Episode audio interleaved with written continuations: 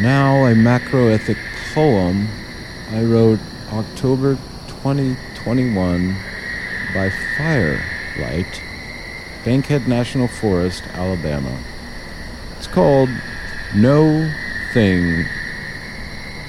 Few know the true meaning of nothing to lose. No roof and no ceiling, no many, no few. I have nothing and desire the all. And the sky above me, neither are there walls.